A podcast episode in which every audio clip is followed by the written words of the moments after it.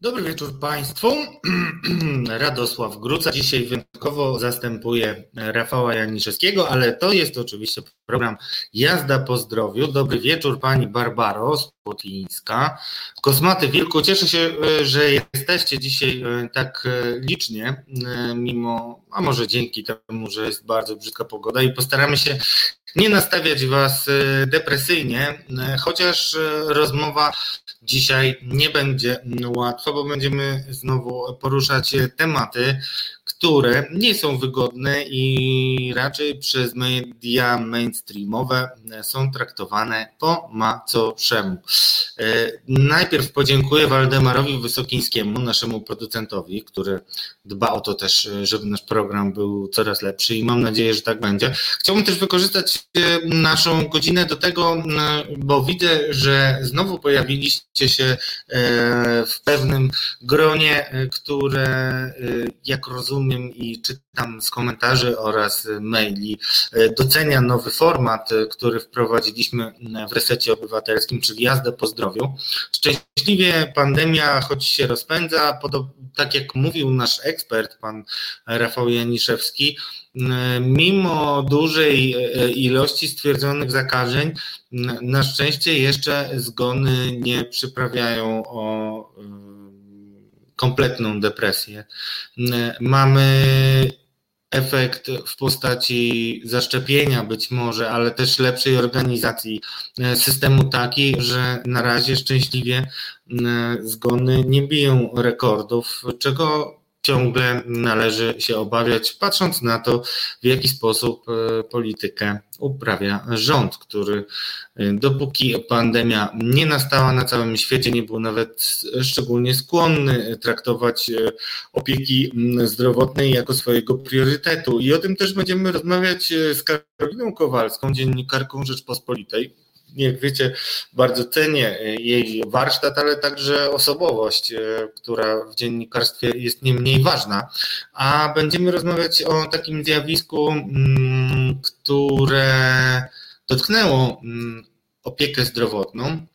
I trochę dotknęło lekarzy, którzy wpędzeni w kozi róg e, przez Ministerstwo Zdrowia e, i rząd, które nie zadbały o to, żeby należycie wypromować kwestię e, szczepienia się. I tutaj cały czas będę konsekwentnie obwiniał rządzących, ponieważ e, sam potrafię wymienić masę różnych pomysłów, które można było wdrażać po to, żeby mm, szczepienia wśród możliwie e, szerokiej ilości, mm, szerokiego grona różnych też sceptycznych osób mm, przede wszystkim odczarować od różnych mitów, e, które na przykład celebryci puszczają w eter bez e, należytej kontry. I myślę sobie, że gdyby na przykład Mateusz Morawiecki odważył się, a przecież on jest e, gotów na wszystko, jeżeli chodzi o jego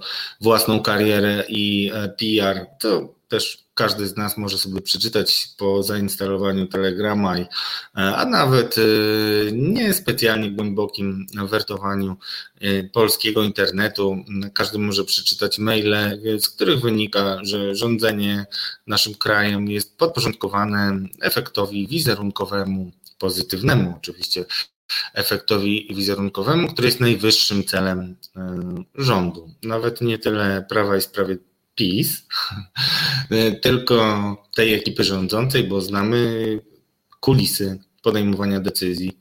Zwracam uwagę wszystkich Państwa, y, że trudno o bardziej dosadny przykład tego, jak bardzo państwo jest nieprzygotowane na powstrzymanie pandemii. Już nie ma co mówić o walce, ale mm, fakty są takie, że pandemia jest wszędzie. Każde państwo przeżywa z tym swoje różne mm, problemy w różnym stopniu. No niemniej jednak y, liczba zgonów w Polsce ciągle, y, patrząc y, od początku pandemii, no, jest bezprecedensowo wzrastająca i same ofiary COVID-u nie pokazują prawdziwego obrazu. Warto jednak e, pokazać to, że my jako społeczeństwo jednak starzejące się jesteśmy szczególnie narażeni na zachorowania i na bardzo ciężki przebieg COVID-u, w związku z czym musimy więcej wymagać od naszych rządzących, którzy przecież nie urodzili się wczoraj i nie żyją w państwie polskim e, nawet od początku swoich rządów, więc mają psi obowiązek e, dostosowywać e, działania jako rządzący i brać odpowiedzialność za to, co się dzieje. Tymczasem nie ma efektu mm, odporności całej populacji i pewnie długo nie będzie.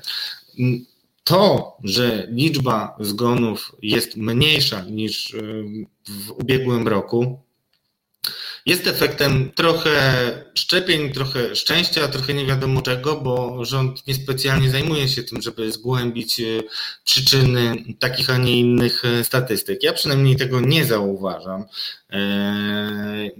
I uważam, że jako nieprzeciętnie zainteresowany mm, tym, co się dzieje w Polsce obywatel, jeżeli ja nie zauważam, no to myślę, że większość obywateli, którzy jednak nie ma obowiązku śledzenia na bieżąco e, wypowiedzi e, polityków e, i śledzenia najważniejszych informacji według mainstreamowych mediów, które ciągle mają dominującą pozycję w naszym internecie i w, ogóle w dostępie do świadomości opinii publicznej, a wręcz w budowie tej świadomości, w związku z czym mm, no, sytuację mamy taką, jaką mamy. Y, mam nadzieję, że Karolina już za chwilę się połączy. Widzę, że e, ty, mój drogi, drogi realizator Filip, którego serdecznie pozdrawiam i mam nadzieję, że wy też pozdrawiacie. Coraz e, mamy większe kompetencje też w zakresie realizacji, więc to bardzo mnie cieszy. Połączy nas z Karoliną i wtedy nas o tym poinformuje. Natomiast e, e, garść informacji z ostatnich dni. Poza tym, że jeszcze raz potwierd, podkreślę, to, że nasz gospodarz, który niestety dzisiaj nie mógł ze względów e, no, takiej nagłej sytuacji rodzinnej do Was dołączyć, ale cały czas e, będzie z Wami i mam nadzieję, że coraz lepiej się poznacie, bo jest to postać mm, wyjątkowa. No, nie mógł dzisiaj być, ale chciałbym minimalnie nadrobić to, co tracicie, bo pan Janiszewski jest nie do podrobienia i nawet nie próbuje z nim konkurować, więc dzisiejsze newsy o zdrowiu będą e, wyłącznie pandemiczne. E, no i widzimy mm, taki obraz z ostatnich trzech dni, że mamy ciągle stabilną, ale jednak wysoką liczbę zachorowań.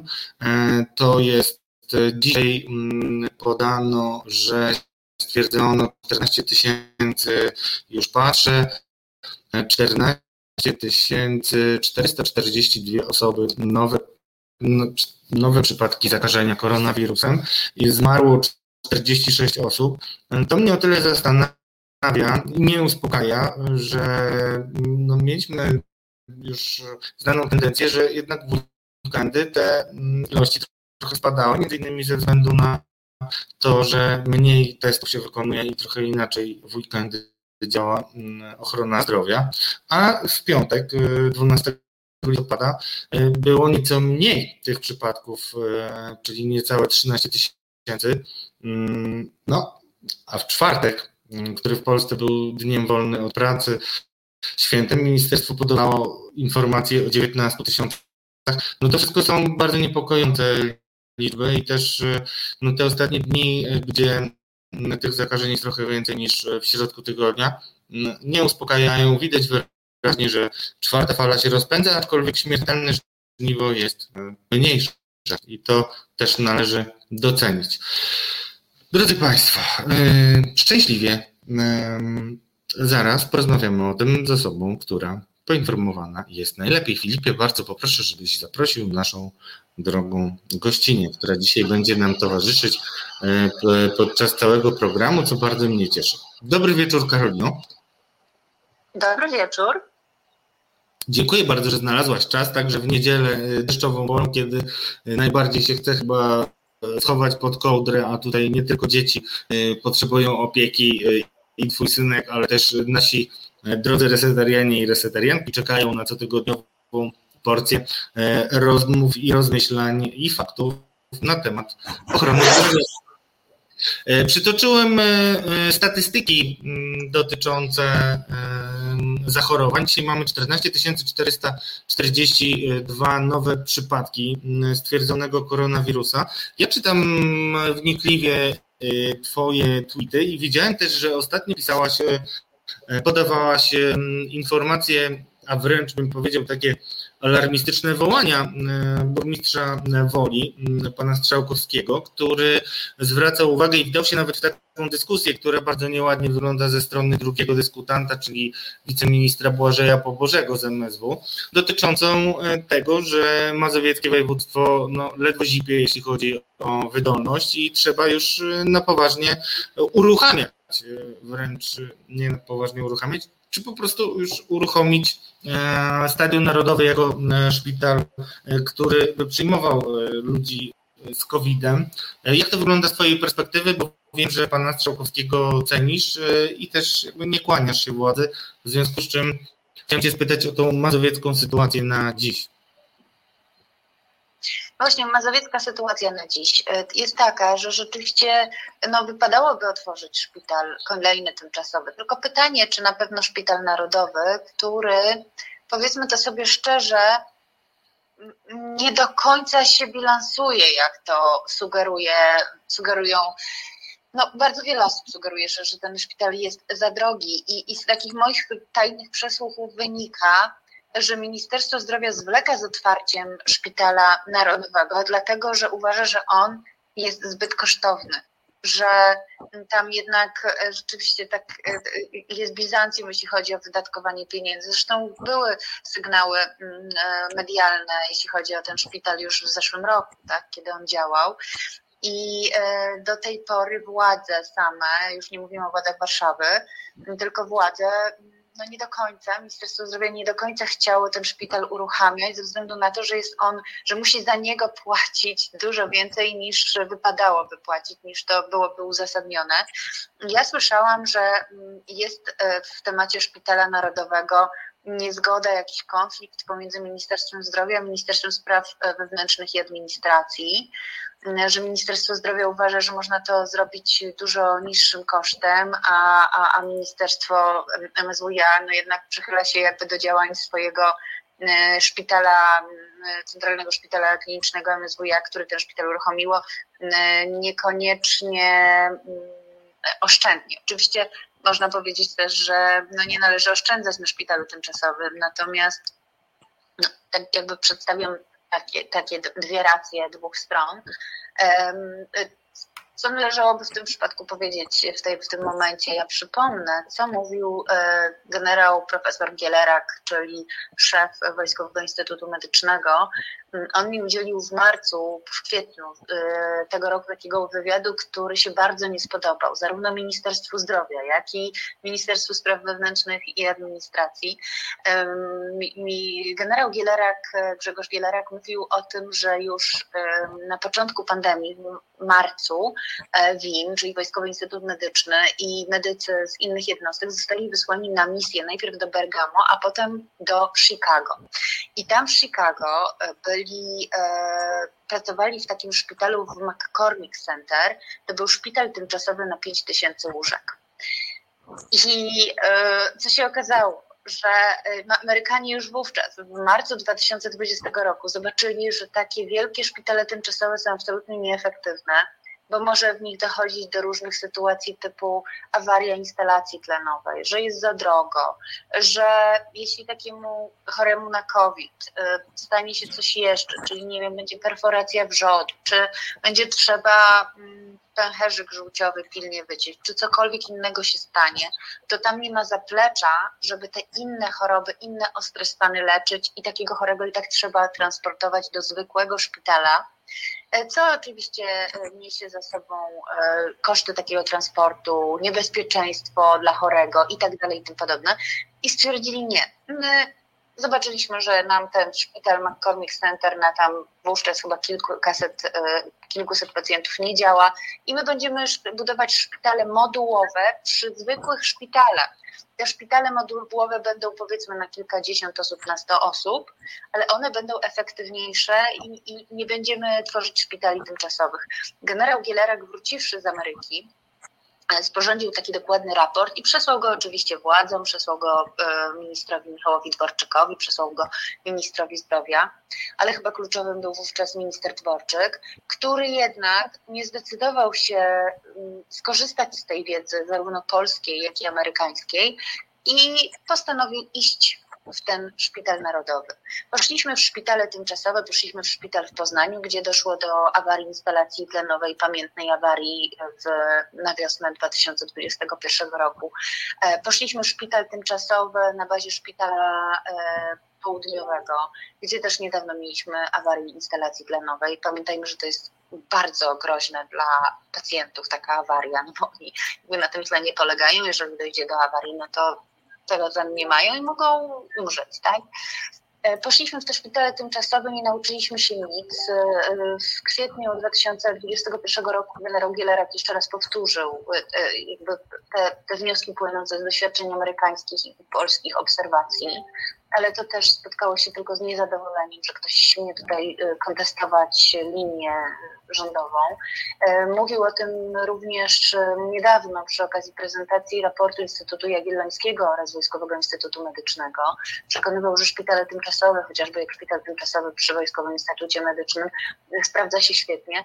Władza za tym nie poszła. Po raz kolejny zamierza uruchomić ten olbrzymi szpital tymczasowy na Stadionie Narodowym. Przypomnijmy, bo może trzeba to powiedzieć jeszcze raz, żeby sobie uświadomić, że stadion, stadion w ogóle piłkarski czy jakiś sportowy to nie jest miejsce na szpital i możemy tam oczywiście doprowadzić wszelkie instalacje, możemy na murawie postawić wielki zbiornik z plenem, ale to i tak nie zastąpi szpitala i tak nie, jakiś, yy, yy, musimy tego pacjenta, który, z którym zadzieje się cokolwiek, typu krwawienie z przewodu pokarmowego, musimy go przetransportować do normalnego szpitala, w którym to w szpitalu trzeba będzie wydzielić izolatkę, czyli odebrać w jakiś sposób miejsce e, tym pacjentom niekowidowym. Tak? Także no, nie uczymy się i ja uważam, że owszem, pewnie teraz, skoro poszliśmy tą drogą jednak e, umieszczania naszych chorych w szpitalach tymczasowych, no to jest najwyższy czas, żeby otworzyć szpital narodowy. Natomiast no, trzeba było jednak pomyśleć o tym kilka miesięcy temu, przyznać się do błędu i no, nie, nie powielać tego błędu, nie marnować pieniędzy podatników, zastanowić się, no ale niestety władza jest jaka jest. Słusznie zauważyłaś, że, że no, Stadion Narodowy, czytam też komentarze, które e, bezbłędnie wskazują na to, że społeczeństwo doskonale rozumie E, efekt PR-owy, o którym mówiłem jeszcze zanim weszłaś na antenę. Lubomir Petrów Pochuta pisze, że szpital narodowy lepiej brzmi, lepiej się medialnie sprzedaje niż jakieś mobilne, małe, niezauważalne.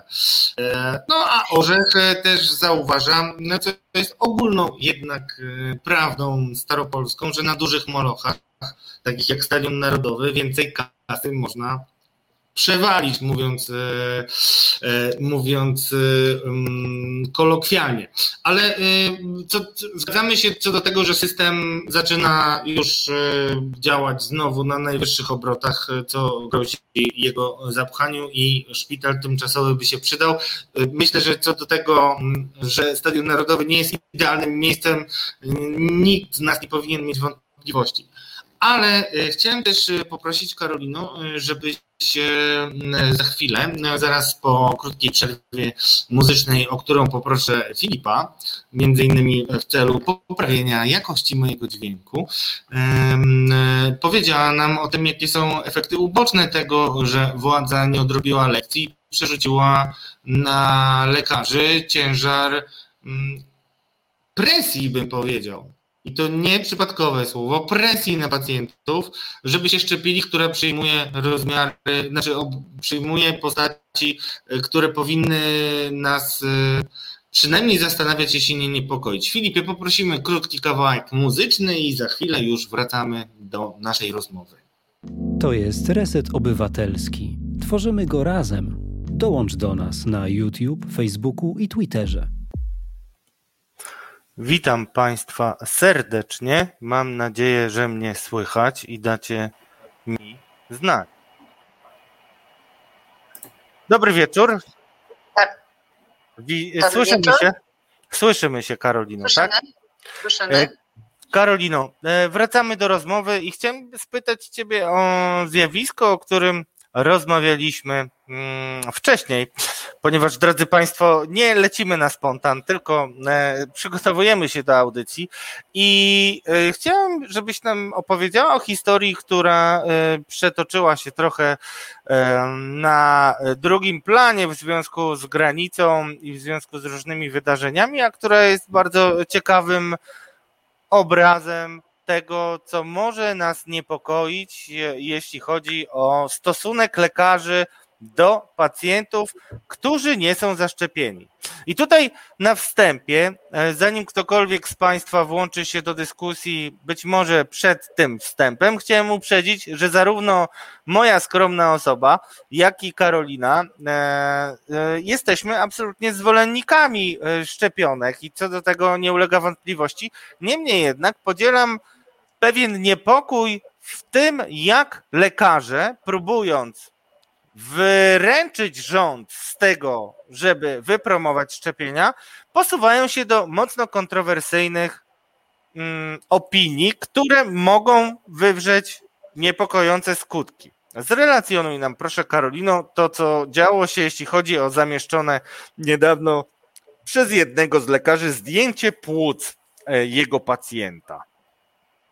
No właśnie, to wa ważne, żeby to podkreślić. Zarówno ja, jak i Radek jesteśmy murem zawsze, stoimy murem za naszymi lekarzami, szczególnie naszymi młodymi lekarzami. Wspieramy ich, mówimy o ich problemach. Natomiast um, mam wrażenie, że w toku tej pandemii, tego co się dzieje, tego być może co ci młodzi, to sobie podkreślę, że zazwyczaj są to jednak młodzi leka lekarze, e, to znaczy tacy przed czterdziestką ze stosunkowo niewielkim doświadczeniem mimo wszystko robią, no, że, że, może być może jest to wynik tego, co, co, czego oni doświadczyli w toku pandemii. Natomiast mm, mam mm, wrażenie, że władza zezwoliła na pewne zachowania, które jeszcze przed pandemią by nie przystoiły. Wiemy wszyscy, że szczepienia w Polsce są dobrowolne nie ma przymusu szczepień na COVID. Rząd, Ministerstwo Zdrowia od początku podkreśla, że te szczepienia są dobrowolne. I teraz mamy sytuację, w której, i, i to nie jest tylko sytuacja jednego e, lekarza, chociaż rzeczywiście e, to e, zdjęcie wrzucone przez lekarza, który jest moim znajomym, mnie do tego zainspirowało, bo bardzo mnie zdziwiło. To taki człowiek, który zawsze się pozycjonował jako ten, który jednak e, współczuje swoim pacjentom, który jest bardzo empatyczny, który podchodzi z wielkim zrozumieniem do swoich pacjentów. Wrzucił e, do mediów społecznościowych zdjęcie z tomografii komputerowej płuc zajętych przez koronawirusa z takim z takim komentarzem, e, nie przytoczę go teraz e, do, dosłownie, ale tak, było to coś takiego, że no patrzcie, tutaj palić to mógł całe życie, ale zaszczepić to się nie zaszczepił i teraz trafił pod respirator i zobaczcie, jak wyglądają jego płuca. E, ja się zdenerwowałam, zobaczyłam ten, tego posta na dwóch mediach społecznościowych i pewnie w samym poście nie ma nic takiego negatywnie wartościującego, wartościującego jak na razie, ale jeżeli weźmiemy pod uwagę, że ten sam lekarz kilka postów wcześniej pisał, cytuję, o antyszczepionkowych debilach, o tym, że przez tych niezaszczepionych to nie będzie świąt czy czegoś, o tym, że oni są źli i niedobrzy, i połączymy sobie to z tym zdjęciem i z tym pacjentem, a akurat lekarz ten ma dość ważną funkcję w dość małym szpitalu, gdzie nie ma wielu e, pacjentów covidowych, a już na pewno nie ma wielu pacjentów covidowych w ciężkim stanie, to będziemy w stanie wydedukować, że bardzo wiele osób jest w stanie się domyślić, o kogo chodzi, o jakiego pacjenta chodzi. I teraz mamy rodziny tego pacjenta, mamy znajomych tego pacjenta, mamy też szereg osób z, tego, z tej małej miejscowości, która do tego szpitala może trafić, jeżeli pogorszy się jej stan właśnie na skutek COVID-a. I teraz co? I teraz słuchajcie, ja, y, co, co, co mogą myśleć ci ludzie z tej małej miejscowości? Nie zaszczepiłem się, bo mi po pierwsze pozwolił rząd. Po drugie, boję się, bo przeczytałem, że szczepionki mogą powodować jakieś niespotykane skutki uboczne. Ja się tego boję.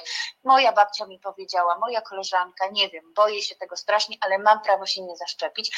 I teraz uwaga, jeśli ja mimo wszystko zachoruję, bo e, umówmy się, że osoby, które jakby boją się szczepień, nie muszą negować samego COVID-u, istnienia tego COVID-u. Osób, które negują tą chorobę jest naprawdę stosunkowo niewiele. niewiele. Jeżeli taka osoba sobie myśli, no ja zachoruję, będę w ciężkim stanie i trafi pod ten respirator, a trafi pewnie do jedynego szpitala w moim małym miasteczku, to jeżeli ten lekarz, który pełni tam bardzo ważną funkcję, pozwala sobie tego człowieka nazywać gdzieś tam w domyśle antyszczepionkowym debilem, pokazywać światu, jak wyglądają jego płuca, to jak potraktuje mnie. Czy no ja... właśnie to jest, właśnie to jest takie nieoczywiste, przepraszam, że wchodzę w słowo, to jest właśnie nieoczywiste, bo um, spotykam się z, y, oczywiście, myślę, na zdrowy rozum wydaje się, że każdy sposób do tego, żeby promować szczepienia jest dobry. I być może pamiętam, że w jednym z państw e, wprowadzono ostatnio e, bardziej drastyczne, e, drastyczne metody, że tak powiem, zachęcania do szczepień, analogowo czy też analogicznie do tego, jak straszy się palaczy mm, tytoniu na paczkach. I pomyśla, pomyślałem sobie, okej, okay, no jeżeli jest taka sytuacja i wszystko by było w porządku. Natomiast mm, w naszym kraju mamy dość luźne podejście do przepisów do, w momencie, kiedy ich nie egzekwuje się. I teraz. No właśnie, Radek, bo, bo co jest ważne i dla naszych słuchaczy, co jest ważne. E, drodzy słuchacze, napisałam do człowieka, który jest moim znajomym. Czy masz zgodę tego pacjenta na wykorzystanie jego dokumentacji medycznej? Na co lekarz mi mówi, o co ci chodzi, przecież nie ma imienia i nazwiska, to jest anonimizowane. Ponieważ ja mam dużo kontaktów z lekarzami, e, zapytałam też jego starszych kolegów, takich lekarzy, no może z innego też pokolenia, z większym doświadczeniem, z większą empatią, co na ten temat myślą, a oni mówią to samo, przecież to jest anonimizowane. Zapytałam więc jeszcze starszych lekarzy, profesorów, e, i oni mówią, no moja droga, to, to jest żadna anonimizacja. Zapytałam więc prawników i prawnicy nie mają wątpliwości. Łamiemy tutaj szereg przepisów, począwszy od RODO, po zasadę tajemnicy lekarskiej, e, łamiemy zasady etyki lekarskiej, tak? Czyli taki lekarz może stanąć przed Rzecznikiem Odpowiedzialności Zawodowej lekarzy. Dlaczego to nie jest anonimizacja, mimo że nie mamy tam imienia i nazwiska takiego pacjenta? Dlatego, że ten obraz mimo że dla nas y, laików jest nieczytelny, bo widzimy jakiś dziwny obraz czarno-biały, na którym są jakieś plamy, to dla osób pracujących po pierwsze w tym szpitalu, po drugie, nie wiem, lekarzy, którzy będą konsultować ten przypadek, y, to oni będą mogli powiązać ten obraz social mediów z obrazem, który zobaczą konsultując i będą to mogli przyporządkować do danego pacjenta. To jest prawo i prawo mówi, takie, taki obraz jest identyfikowalny i w tym momencie nie ma mowy o anonimizacji. Mądrzy profesorowie, o których mówię, rozmawiałam z profesorem Marszałkiem, to jest wybitny patomorfolog polski, to jest prezes Towarzystwa y, Patomorfologów, ale też naukowiec z ogromnym dorobkiem, który nie miał wątpliwości, on mówi, anonimizacja to jest po pierwsze na potrzeby y, naukowe, na potrzeby instytutów badawczych i uwaga, to potwierdzili prawnicy, a po drugie powiedział profesor Marszałek, e, anonimizacji nie ma miejsca na wartościujące komentarze. Mówimy o no osobie, no która jest histopatologiem, no patomorfologiem, która non-stop jakby w różnych publikacjach naukowych umieszcza zdjęcia, prawda, w przypadku, bo na tym polega patomorfologia. No właśnie, e, czytamy... Ale też Przepraszam, że wchodzę w słowo, ale bardzo, bardzo gorącą dyskusję mamy oczywiście na forum. E, co mnie cieszy, mhm. e, chciałem e, też oddać głos, żeby nie było, że unikamy też, też tych komentarzy, którzy dziwią nam się, że podejmujemy ten temat, albo pytają, czy rzeczywiście to, czy to, czy jest coś w tym kontrowersyjnego, jak pyta na przykład Małpiak, albo jak pisze Kul Babcia, naród głupi, to trzeba ostro.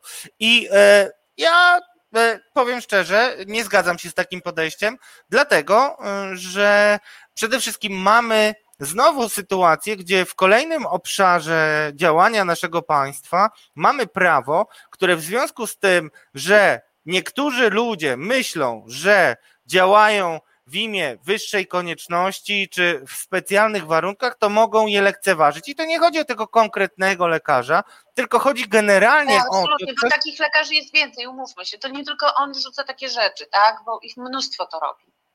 Znaczy problem też polega na tym, że y, ja y, też Bożenę Breczko chciałem zacytować, która jest y, mhm. bardzo ważnym i stałym komentatorem, napisała tak, znaczy znowu mamy się nad kimś pochylać ze zrozumieniem i empatią, w cudzysłowie, no to, no to beze mnie. Już mnie w krzyżu strzyka od tego pochylania i troski, żeby ignoranta nie urazić. Drodzy Państwo, E, nie ulega wątpliwości, że ludzie, którzy się nie szczepią, no nie pomagają w walce pande z pandemią, e, mówiąc eufemistycznie. I należy e, używać wszystkich dostępnych metod do tego, żeby ich przekonywać. Ale po pierwsze, nie ulega wątpliwości dla mnie, że nawet pozytywna kampania nie była szczególnie trafiona. I tutaj ktoś bardzo ładnie napisał, bodajże Marek Jurkiewicz napisał tak, że E, kampania była kompromitacją, zamiast kampanii informacyjnej było promowanie na zasadzie zobaczcie, celebryta się zaszczepił. Trochę rzeczywiście można mieć takie wrażenie, bo to jest jedyny przekaz, który zostaje w głowie takiemu e, mówię, trochę bardziej nie, niż przeciętnie zainteresowanemu człowiekowi mm, sprawami bieżącymi e, niż większość naszych obywateli. Niemniej jednak to jest bardzo niepokojące, że rząd doprowadził do tej sytuacji, że e, rząd, który przypomnijmy, e, ma na koncie tolerowanie w milczeniu wypowiedzi prezydenta, który mówi o tym, że nikt, że on nie lubi, kiedy mu ktoś igłą grzebie koło ramienia i tak dalej. E, premiera, który mówił, że wygraliśmy z pandemią i tak dalej, i tak dalej. Widać wyraźnie, że ta ekipa boi się sporego elektoratu realnych antyszczepionkowców, w związku z czym przerzuca na, mm, znaczy tak naprawdę puściła y, pandemię samopas. To są wszystko pozorowane działania. Taka jest moja teza i taki jest też e, e, mój wniosek po lekturze maili, w których jeden z doradców sugeruje, zróbmy raz twardą egzekucję zakazów, taki jeden weekend, żeby pokazać, że państwo działa. Czyli nie trzeba dopisywać, nie trzeba szczególnie e, dużo myśleć, żeby rozumieć, że gdyby nie takie e, pospolite ruszenie, to mamy jasność, że państwo nie działa. I dlatego odejdźmy na chwilę od covidowych e, samych, na, apeluję do Państwa, od samych covidowych kontekstów, tylko popatrzmy na to, że lekarze najprawdopodobniej w dobrej wierze, ale jednak idą trochę po bandzie. Tak, Karolina? No to ja powiem, ja tutaj chciałam tak, mm, ja rozumiem, e, e, tylko chciałabym, żebyśmy zrozumieli, o co chodzi w prawie. Ono jest dalekie od wszelkich emocji. I ono zauważa coś, czego my być może dzisiaj, bojąc się covid nie możemy zauważyć. Znaczy, po pierwsze chciałabym powiedzieć, że taka sama sytuacja pokazywania tych płuc i wyśmiewania konkretnego pacjenta może mm, się, mm, może mieć miejsce w przypadku na przykład kogoś, kto pali. Dzisiaj lekarze uważają, że tymi, którzy powodują, nie wiem, zapychają, że tak powiem, ten system opieki zdrowotnej są chorzy na COVID, którzy się z nimi zaszczepili. Jutro mogą stwierdzić, że to są ci, którzy całe życie palili. I jutro możemy przeczytać, że ktoś, a to jest cytat autentyczny z jednego z lekarzy, mocno takich e, proszczepionkowych, że jutro e, lekarz nie zechce podłączyć do respiratora pan, pana, pani wujka, który całe życie palił, pani, pana taty, który całe życie palił i płacił oczywiście składki zdrowotne, dlatego że uważa, że on sobie sam jest winny. Póki co dzisiaj konstytucja gwarantuje równy dostęp do e, ochrony zdrowia dla wszystkich obywateli tego państwa. I pamiętajmy, że jakby nie wartościuje, tak ubezpieczenie zdrowotne nie jest e, jakby wartościowane ze względu na to, czy my szkodzimy swojemu zdrowiu, czy nie. Ja myślę, że naprawdę niezaszczepienie można porównać i, i, i zdrowie publiczne, taka dziedzina porównuje to niezaszczepienie się do palenia całe życie, do picia całe życie, do jedzenia cukru wreszcie. My wszyscy mamy jakieś takie, y, y, wszyscy mamy zachowania, które szkodzą naszemu własnemu zdrowiu. Jedni się nadmiernie ekscytują i denerwują, drudzy jedzą batoniki, trzeci piją więcej niż trzeba. Nie mówię, że są alkoholikami, tylko piją powiedzmy nie tą przepisową jedną lampkę tygodniowo, tylko cztery lampki.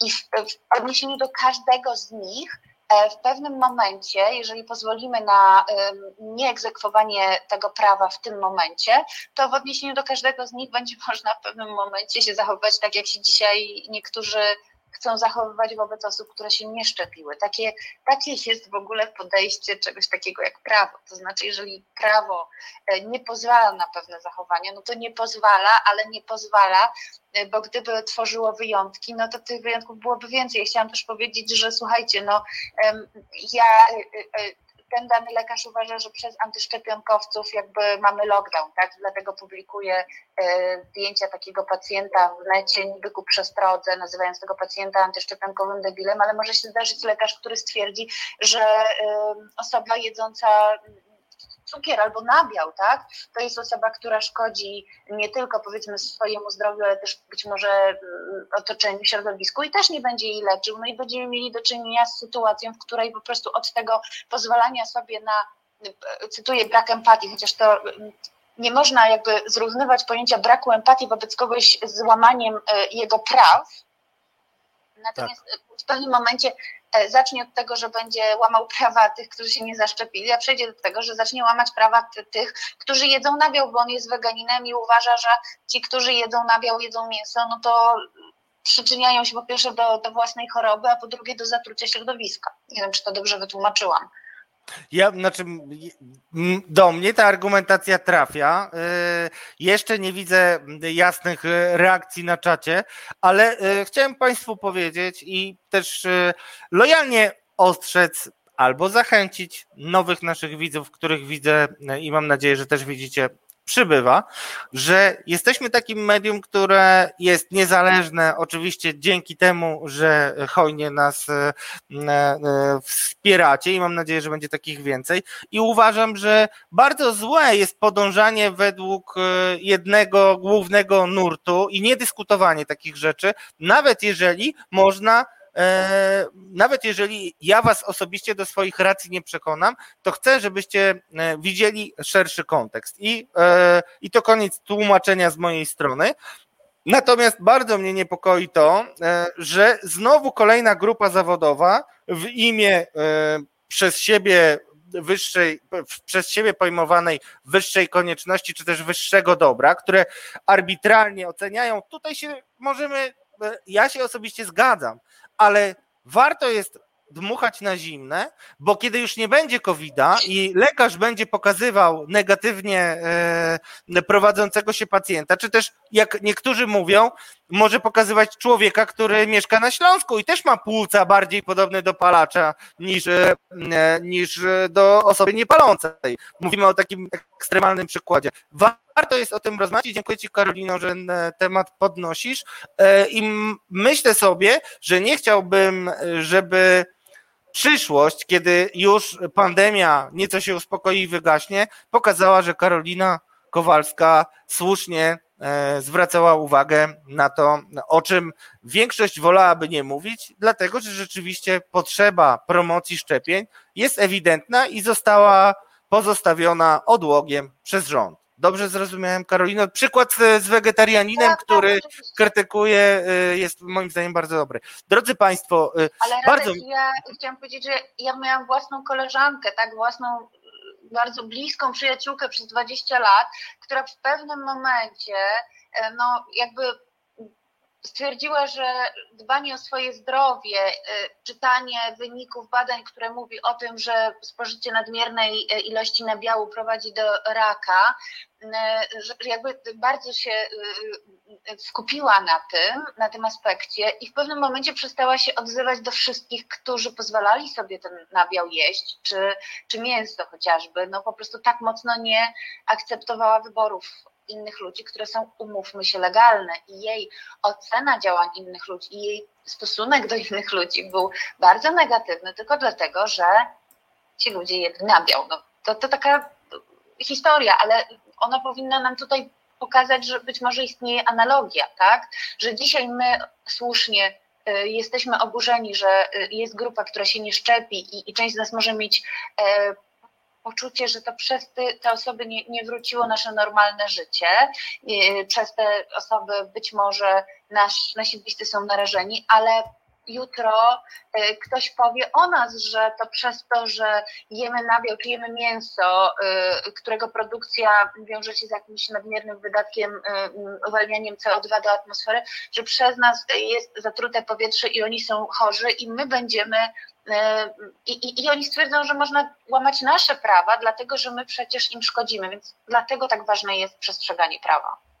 Tym bardziej, że y, na koniec tylko, bo chciałem jeszcze jeden temat z Tobą poruszyć, Karolino. Przypomnę, że e, problem e, narastającej niechęci i sceptycyzmu wobec e, szczepień to nie jest problem, który obserwujemy tylko przy okazji pandemii, bo już odmowa szczepień obowiązkowych przez rodziców staje się wyraźnym, wyraźną tendencją, znaczy wzrost tej, tych odmów, więc warto o tym rozmawiać dzisiaj i też bardzo bardzo, bardzo mnie ujął komentarz Anny Adamczyk, którą chciałbym tutaj e, przeczytać. E, przekonałam kilka osób do tego, żeby się zaszczepiły, ale tylko spokojną dyskusją, gdy okazywałam emocje, ponosiłam porażkę. Mi jest ta koncepcja bliższa, więc ją e, Państwu zostawiam. I na razie ucinam ten temat, bo zależy mi jeszcze na e, przypomnieniu, że e, poza COVID-em jest też ciągle sytuacja trudna braku koordynacji, pomysłu i odwagi politycznej w porządkowaniu systemu opieki zdrowotnej. I znowu mamy taką sytuację, że stoi sobie odłogiem, przynajmniej dla rządu, białe miasteczko, są tam lekarze, mhm. jest coraz zimniej. Wygląda na to, że niestety ta strategia nie przynosi e, spodziewanych e, i wymarzonych efektów, a tymczasem rząd ogłasza, że ma pomysł na nową siatkę e, płacową i uzgadnia ją z usłużnym dla siebie, to mój komentarz, Związkiem Zawodowym Solidarność e, w komisji trójstronnej. Czy możesz nam coś o tym powiedzieć i, i, jak to wygląda, bo jest tam kilka paradoksów, między innymi paradoks sekretarki, który e, opisywałaś tak. E, w swoim tekście. Proszę. Długi, długi temat. Zacznijmy od tego, że na temat nowelizacji ustawy o najniższych wynagrodzeniach w publicznej ochronie zdrowia. Rząd nie chciał dyskutować z zarówno medykami, jak i z ratownikami medycznymi, pielęgniarkami, fizjoterapeutami i tak kolejnymi związkami, ale przede wszystkim z lekarzami, którzy prosili ciągle Ogólnopolski Związek Zawodowy Lekarzy przez wiele miesięcy, przez, przez te ostatnie lata prosił a już na pewno przez ostatni rok e, panowania, powiedzmy sobie Adama Niedzielskiego, prosił o spotkanie w tej sprawie, nie doczekiwał się tego spotkania.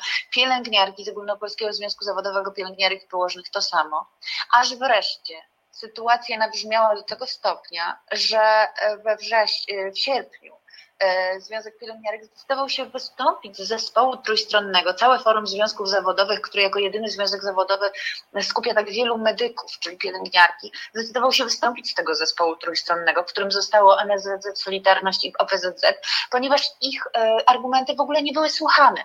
E, strona ministerialna chciała rozmawiać wyłącznie z Solidarnością i z OPZZ-em, z Solidarnością, czyli z panią przewodniczącą Sekretariatu Ochrony Zdrowia, panią Marią Ochman, która, no, można to powiedzieć, sympatyzuje z obecną władzą.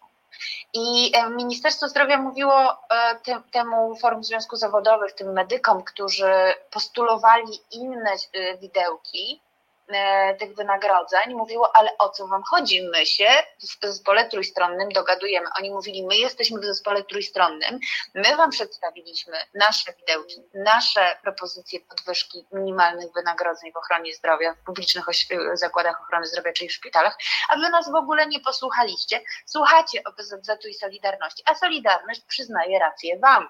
Tam w pewnym momencie doszło do tego przecież, i tak to zostało uchwalone i tak funkcjonuje dzisiaj, że lekarz specjalista w szpitalu e, dostał podwyżki na etacie dokładnie 19 zł brutto.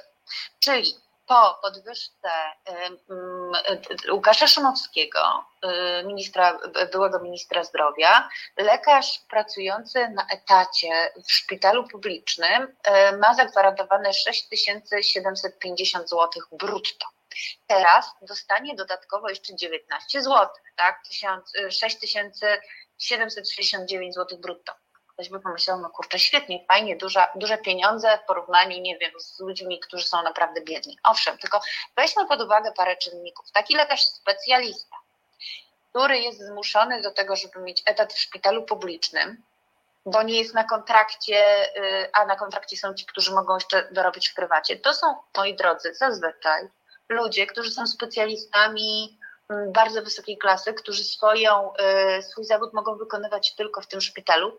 I Nasz, nasz, najczęściej są to szpitale chirurgii dziecięcej, są to szpitale neurochirurgii dziecięcej, są to bardzo, y, to są wybitni specjaliści, którzy leczą nasze dzieci e, w sytuacjach, w których te dzieci są śmiertelnie chore, który, którzy przywracają te dzieci do funkcjonowania normalnego. To są onkolodzy, chirurdzy onkolodzy dziecięcy, to są chirurdzy operujący trzustki, to są osoby, które nie mogą swojego zawodu wykonywać nigdzie indziej, poza tym, że mogą tam parę razy w tygodniu konsultować w jakiejś poradni, dlatego że prywatne, żaden prywatny szpital, żadna prywatna poradnia nie zapewni im tego sprzętu, tych zasobów, tych leków, które będzie w stanie zapewnić specjalistyczny szpital dziecięcy. To są kardiochirurdzy dziecięcy, ci od cudów, prawda?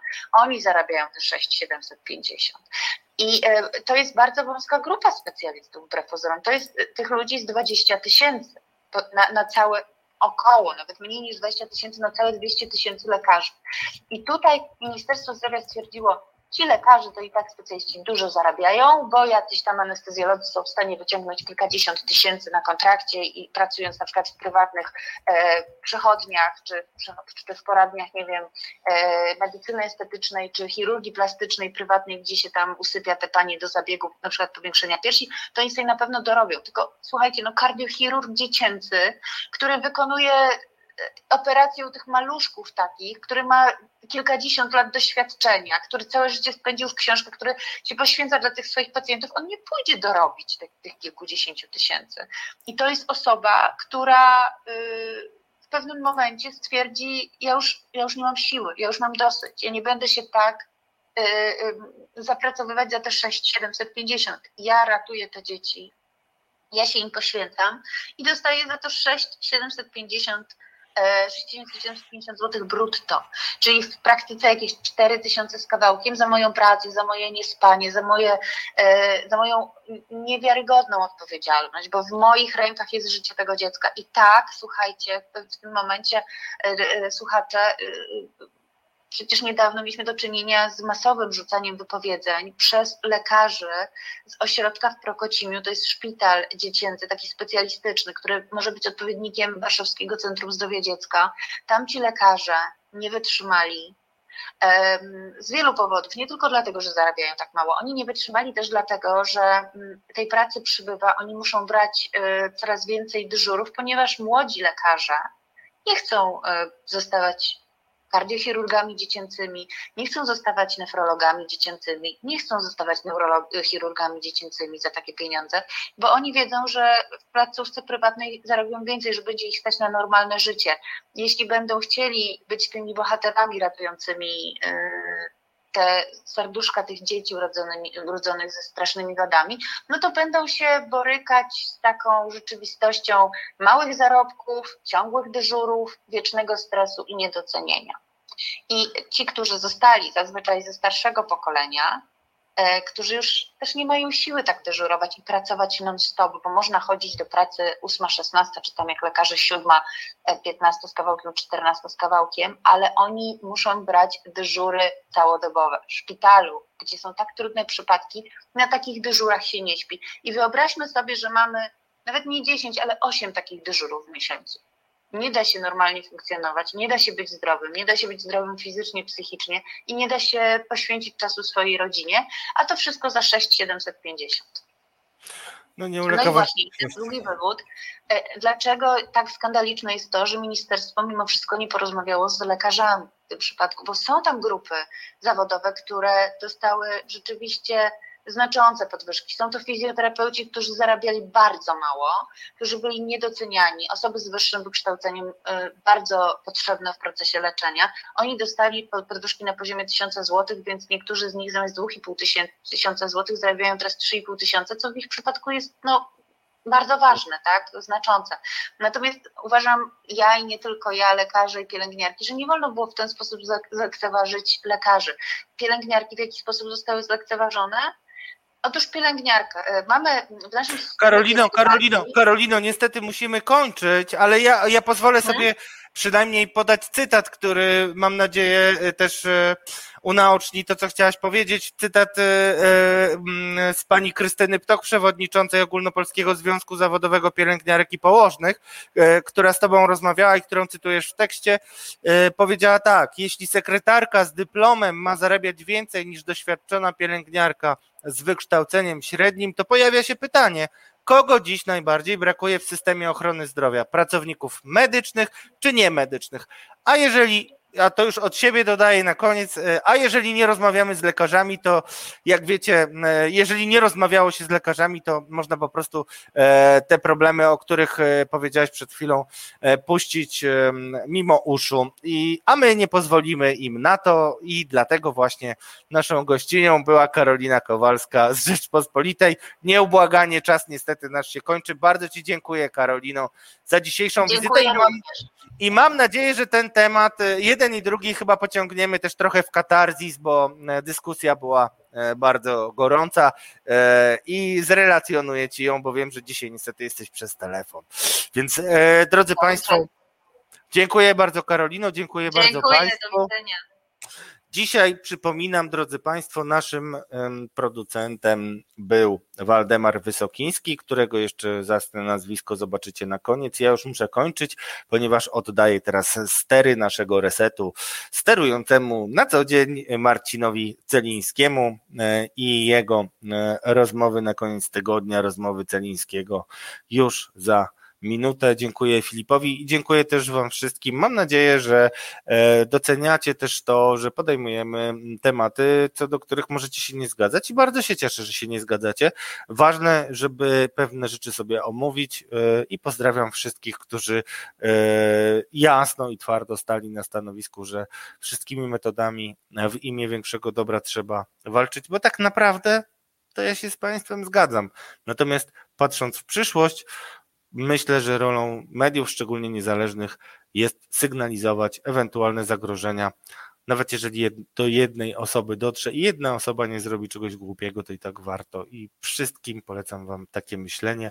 Będę się z nim konfrontował z Waszymi opiniami w Katarzis e, w środę i też zapraszam na poniedziałek, bo będę miał przyjemność poprowadzić wyjątkowy program Dochodzenie Prawdy.